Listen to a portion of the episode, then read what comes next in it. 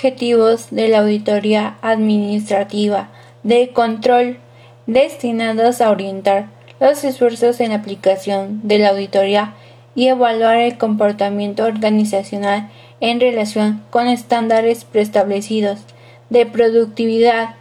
encausan las acciones de la auditoría para optimizar el aprovechamiento de los recursos de acuerdo con la dinámica administrativa instituida por la organización. De organización determinan que el curso de la auditoría apoye la definición de la estructura, competencia, funciones y procesos a través del manejo eficaz de la delegación de autoridad y el trabajo en equipo. De servicio, representan la manera en que la auditoría puede constatar que la organización está inmersa en un proceso que vincula cuantitativa y cualitativamente con las expectativas